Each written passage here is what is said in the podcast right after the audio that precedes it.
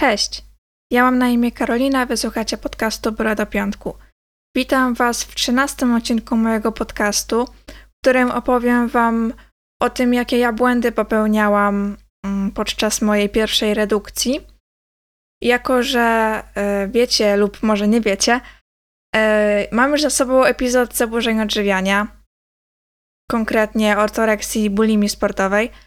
Jeśli jesteście ciekawi tej historii, a jej jeszcze nie znacie, to odsyłam Was do drugiego odcinka tego podcastu. Tam ją dokładnie omówiłam. A dzisiaj chciałabym Wam przedstawić osiem błędów, które popełniłam właśnie w tamtym okresie. Tak więc y, mam już za sobą zaburzenia odżywiania spowodowane właśnie chęcią schudnięcia i nieprawidłowego podejścia do odchudzania.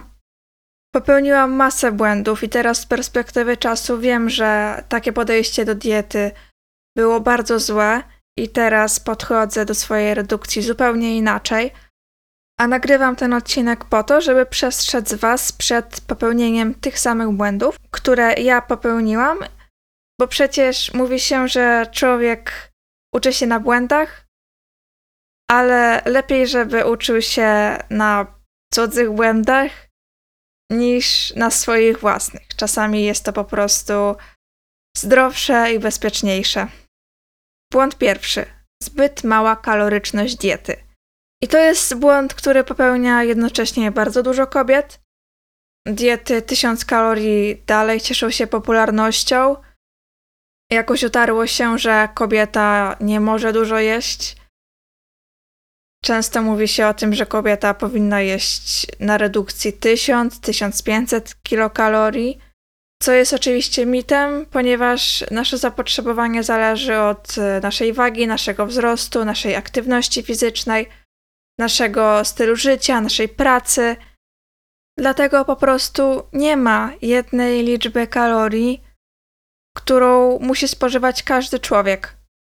Ja myślałam właśnie, że kobieta powinna jeść maksymalnie tysiąc pięćset kalorii i te siedem osiem lat temu, kiedy zaczynałam się odchudzać i liczyłam kalorie, to jadłam tysiąc dwieście do tysiąc trzystu kilokalorii, a kiedy zjadłam tysiąc czterysta, to miałam ogromne wyrzuty sumienia. Do tego prawie codziennie robiłam godzinny trening cardio, dosyć mocno intensywny, bo wyszukiwałam w internecie, na YouTubie jak najbardziej intensywny trening i pamiętam, że tam były takie widełki w postaci spalanych kalorii. To właśnie tym się sugerowałam i wybierałam ten trening, który miał właśnie jakby najwięcej tych kalorii spalić. Więc to cardio jeszcze bardziej pogłębiało ten deficyt kaloryczny. Więc moja dieta była jeszcze bardziej mało kaloryczna, że tak powiem. I oczywiście nie trudno się domyślić, że taka dieta bardzo negatywnie wpływała na moje samopoczucie. Może jeszcze przez pierwsze kilka dni czułam się zajebiście, bo jednak widziałam, że waga leci w dół i to mnie motywowało do tego, żeby dalej tę dietę stosować. Ale już po tych kilku dniach, może jakoś po tygodniu, miałam problem z koncentracją i czułam się ciągle zmęczona. No i później pojawiła się bulimia sportowa po kilku miesiącach stosowania takiej niskokalorycznej diety i myślę, że to też, że właśnie ta niskokaloryczna dieta wpłynęła między innymi na tę bulimię. Bywały więc wtedy dni, gdy bardzo mocno ograniczałam kalorie, kolejnego dnia jadłam ogromne ilości jedzenia, aż do takiego nieprzyjemnego bólu brzucha, bo po prostu czułam ogromny głód, a później miałam wyrzuty sumienia, że to wszystko zjadłam i kolejnego dnia znowu ograniczałam kalorie i robiłam cardio.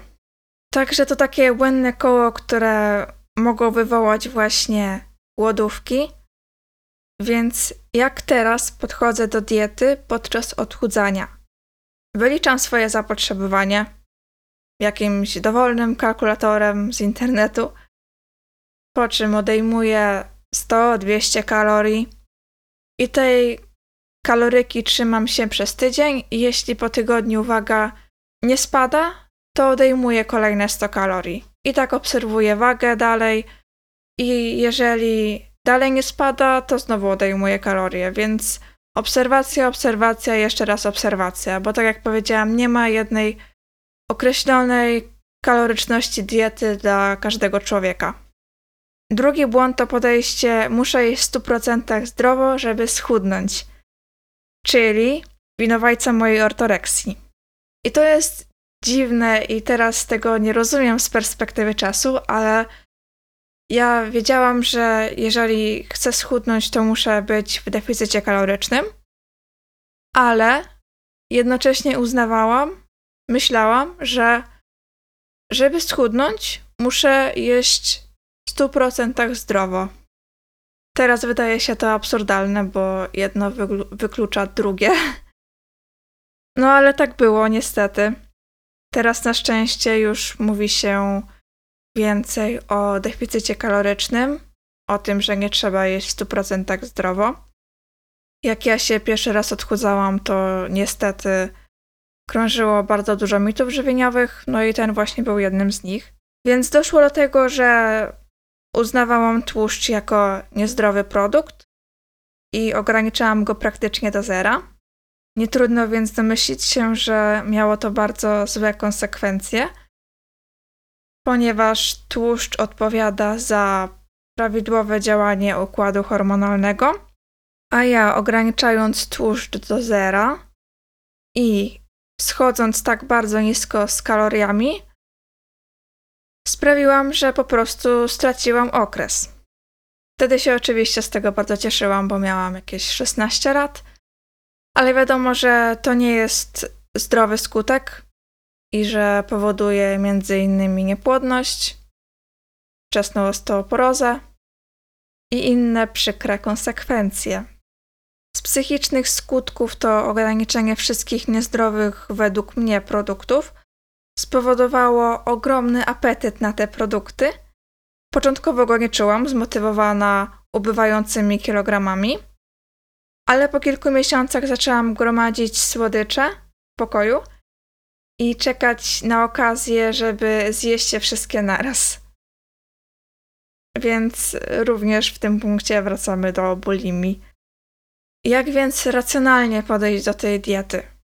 Po pierwsze, swoją dietę powinniśmy bazować na pełnowartościowych produktach, które dostarczą nam wszystkich niezbędnych wartości odżywczych. A po drugie, po prostu nie zakazujmy sobie swoich ulubionych, tych mniej zdrowych produktów. Jedzmy ich po prostu mniej, ale wliczajmy w bilans kaloryczny i nie miejmy z tego powodu wyrzutów sumienia, że właśnie zjedliśmy ten produkt. Bo jeśli będziemy w deficycie kalorycznym, to po prostu schudniemy, bez względu na to, co będziemy jeść. Trzeci błąd to brak cierpliwości. To jest niestety zmora dwudziestego pierwszego wieku, ponieważ ludzie oczekują efektów na wczoraj i ja również tego chciałam. Codziennie ważyłam się i musiało być tak, że widziałam na tej wadze mniej, bo jeśli waga albo stała, albo trochę się zwiększała, to miałam już zjebany dzień. Miałam kompletnie zepsuty humor i miałam wyrzuty sumienia, więc robiłam dodatkowe cardio. I to przez jedną głupią liczbę. No cóż, nie przytyliśmy w tydzień, więc nie schudniemy też w tydzień. Żeby zdrowo i skutecznie zrzucić dodatkowe kilogramy, potrzebujemy po prostu czasu. Dlatego tak ważna jest świadomość żywieniowa i budowanie nawyków, rezygnowanie z tych złych nawyków, po prostu zmiana niektórych segmentów naszego życia. Powolna zmiana, najpierw jednego nawyku, później drugiego. Wtedy naprawdę nie odczuwamy tego, że jesteśmy na redukcji, że ubywają nam kilogramy, bo budując nawyk jest to dla nas takie normalne. Jak na przykład wstajemy z łóżka, myjemy zęby, no nie zastanawiamy się nad tym. Dlatego właśnie powinniśmy dążyć do tego, żeby reduk- redukcja była takim naturalnym procesem, którego właściwie nie odczuwamy.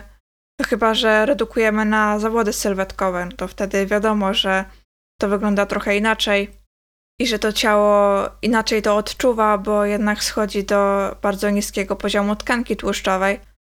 Ale jeżeli chudniemy nie na zawody, tylko po prostu tak dla siebie, to powinniśmy mieć świadomość, że to jest czasochłonne, że to wymaga trochę czasu.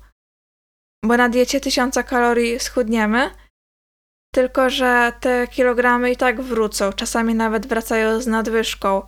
Więc dieta tysiąca kalorii to jest taki efekt krótkotrwały, a nie o to nam przecież chodzi w odchudzaniu. Błąd czwarty. Za często się ważyłam. Yy, ważyłam się codziennie i teraz śmiało mogę stwierdzić, że to ważenie to stanie przed wagą, jeszcze przed zważeniem się, było dla mnie ogromnie stresującą sytuacją. Waga była źródłem frustracji albo ogromnej radości, zależnie od tego, jaką liczbę pokazała. Od tej jednej liczby zależał cały mój dzień, zależało to, jaki miałam humor, a przecież waga nie pokazuje tylko tego, że przytyliśmy, ale pokazuje to, że po prostu jesteśmy ciężsi, ale ten dodatkowy ciężar nie musi oznaczać dodatkowego tłuszczu. Wpływ na wzrost wagi może mieć naprawdę wiele czynników. Może być to na przykład to, że wypiliśmy więcej wody poprzedniego dnia, albo zjedliśmy później kolację, albo zjedliśmy większą kolację, albo mieliśmy więcej stresu danego dnia, albo gorzej spaliśmy. Dlatego nie możemy tej wagi brać tak do siebie, bo nawet wzrost wagi z dnia na, z dnia na dzień o dwa kilogramy nie oznacza, że od razu przytyliśmy. Także waga to tylko źródło takiego niepotrzebnego stresu i nie zalecam się ważenia codziennie. Raz w tygodniu lub w przypadku kobiet nawet raz w miesiącu zdecydowanie wystarczy. Błąd piąty to niezwracanie uwagi na makroskładniki. Przejmowałam się tylko kaloriami i do tego jeszcze pilnowałam, żeby jeść te w stu procentach zdrowe produkty. Tłuszcz uważałam za zły, a o białku właściwie nic nie wiedziałam, bo nie mówiło się wtedy o nim. Przynajmniej ja nie trafiłam na żadne informacje na ten temat w internecie, a siedziałam tam naprawdę dużo. Również w tamtym okresie ograniczałam mięso, ponieważ nagle z dnia na dzień stwierdziłam, że zostanę wegetarianką, także myślę, że tego białka jadłam naprawdę mało. Radą na głód, którą przeczytałam w internecie, było po prostu picie wody. Także głód zapijałam, nikt nie mówił o tym, że białko zwiększa sytość posiłku i że na redukcji jest zbawienne. Także ja jadłam głównie węglowodany, tłuszczu zero, białka też praktycznie pewnie zero. Oczywiście teraz do tego podchodzę zupełnie inaczej. Na pewno żadnego makroskładnika nie możemy całkowicie wyeliminować z diety, bo każdy z nich pełni jakąś ważną funkcję. Szczególnie kobiety nie mogą schodzić bardzo nisko z tłuszczem, ponieważ mają wrażliwszy układ hormonalny od mężczyzn. Białko nie tylko odpowiada za budowanie masy mięśniowej, więc nie jest zalecane tylko w okresie masy. Jest zbawienne w okresie redukcji ze względu właśnie na to, że posiłki z dodatkiem białka są bardziej sycące. Również na redukcji jedząc białko zachowamy więcej masy mięśniowej, dzięki czemu po prostu nasza sylwetka będzie wyglądać lepiej, będzie jędrniejsza, będzie bardziej kształtna. Także białko jako makroskładnik jest bardzo ważny i warto zwracać uwagę na jego ilość, którą spożywamy. Szósty błąd to podejście sto procent albo nic.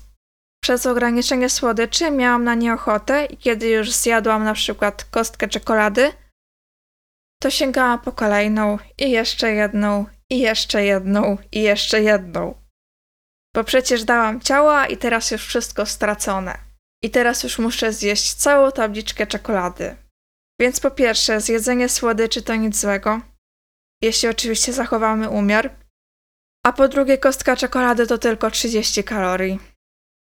To w żaden sposób nie wpłynie na Twoją wagę. Ale sięganie po kolejne kostki i robienie tego regularnie już na tę wagę może wpłynąć. Także podchodźmy racjonalnie do diety, jedzmy wszystko, ale z umiarem, a będzie dobrze. Siódmy błąd to rezygnowanie z życia towarzyskiego z powodu lęku przed jedzeniem. Bałam się, że zjem coś niezdrowego, mm, kiedy wyjdę z domu ze znajomymi, więc wolałam nie wychodzić z domu. Czułam się po prostu bezpieczniej siedząc w domu i jedząc moje zdrowe posiłki. Podczas gdy dietę powinniśmy dopasować pod siebie, a nie siebie pod dietę. Nie może być tak, że izolujemy się od ludzi dlatego, że jesteśmy na diecie. Jeżeli nie wychodzimy regularnie na miasto na jedzenie, to nic z naszą sylwetką się nie stanie. I ósmy, ostatni błąd to brak treningu siłowego i za dużo cardio.